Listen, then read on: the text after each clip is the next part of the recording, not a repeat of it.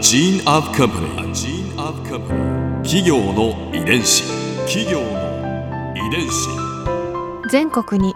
546万社以上あるとされる日本の企業その企業の数だけ理念があり使命があり人間ドラマがあります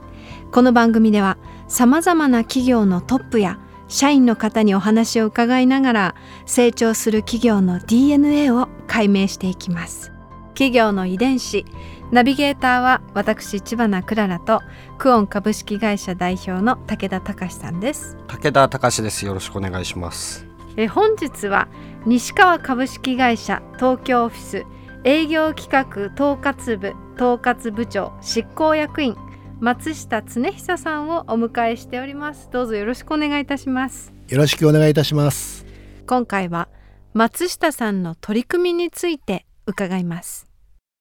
西川株式会社は2019年2月に分社化していた西川産業西川リビング京都西川の3社を統合して新たなスタートを切っています。松下さんはその2ヶ月後に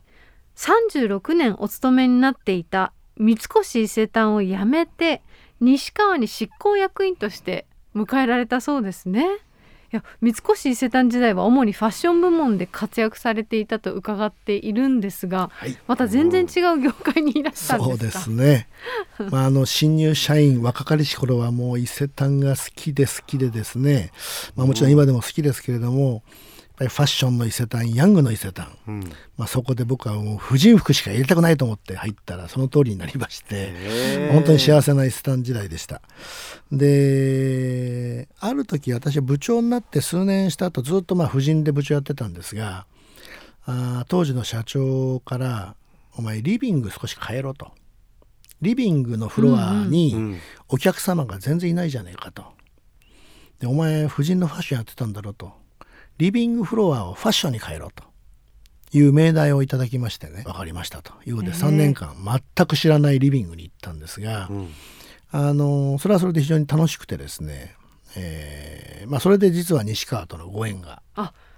そこにあったんですね、はい、ご縁が。うん、でやっぱり歴史の長い西川当時西川産業と、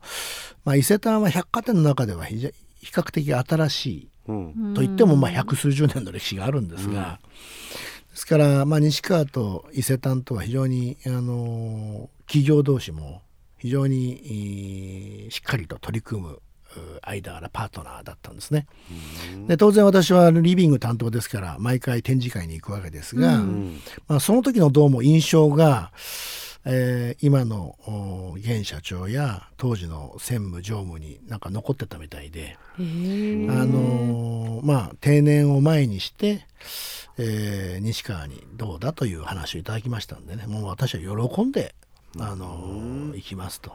いうことで、まあ、そういうご縁いただきましたんでね、まあ、売る側から作る側、ね、そうなんです。そうなんです。ですから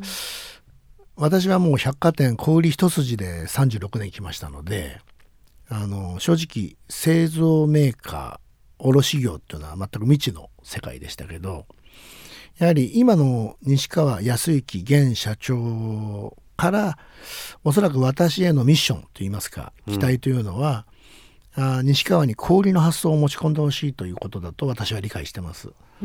ですから今後はやはり西川として今後50年100年、うん、さらに続いていくためには製造卸から脱却して、うん、製造はするけども最後小売まで製造小売業として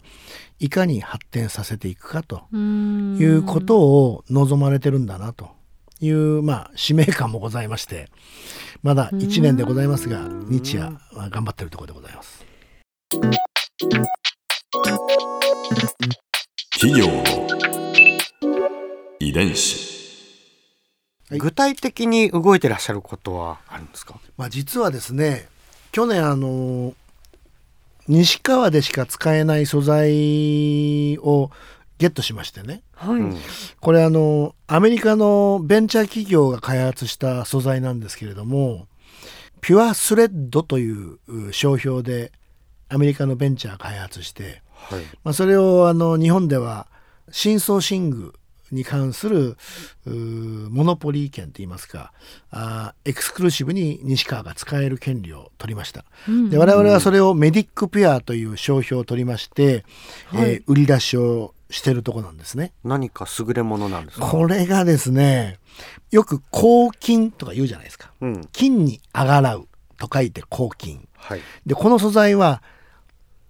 薬事法的には制菌制御するコントロールされる。つまり菌がこの生地に付着をしてうん。99%その菌があー増殖しない。うん。つまりうん滅菌に近い状態うん。になると。それを正菌というわけですね、はい、正菌とまでしか言えないんですね。で今日本で我々が持っている、まああのエビデンスは、えー、ブドウ球菌。うん。これはあの食中毒うんうんうん。で、えーの悪さをする菌ですね。ええそれからそのブドウ球菌がさらにあの耐性を持ち出してきて、うん。耐性ブドウ球菌というのがまたありまして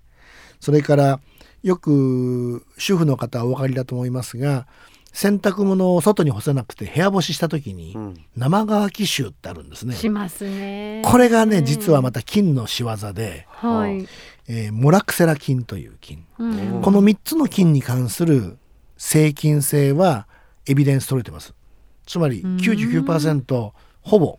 増殖しないで滅びると。あ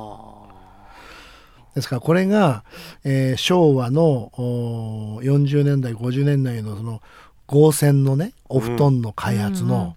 次の山が来るんじゃないかぐらい私は期待を持ってこの素材をねしっかりと育てたいなと。次世代のエースになるかもしれない、えーそうですね。おそらく悔しいけど今後こういう新しい新型ウイルスっていっぱい出てくるかもしれませんよね。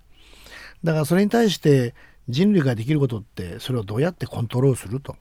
うん。で安全に暮らせるっていうこと。それを寝具で叶えられたらこんなに素晴らしいことないじゃないですか。ここで Clara's Viewpoint。今回松下さんのお話の中で私が印象に残ったのはあれですよ。西川の綺麗な布団の凄さですねやっぱり。だって菌の増殖を99%制菌ですよ。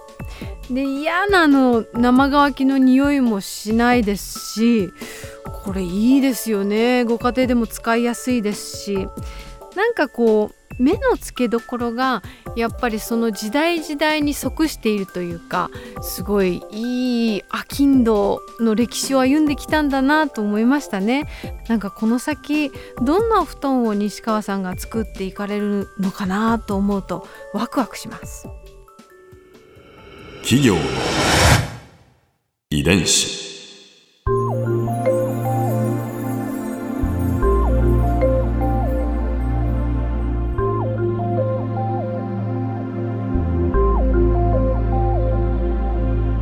この番組はポッドキャストのほかスマートフォンタブレット向けアプリ JFN パークでも聞くことができます。お使いのアプリストアからダウンロードして企業の遺伝子のページにアクセスしてみてください。それでは来週もまたお会いしましょう。企業の遺伝子ナビゲーターは私千葉なクララとクオン株式会社代表の武田隆でした。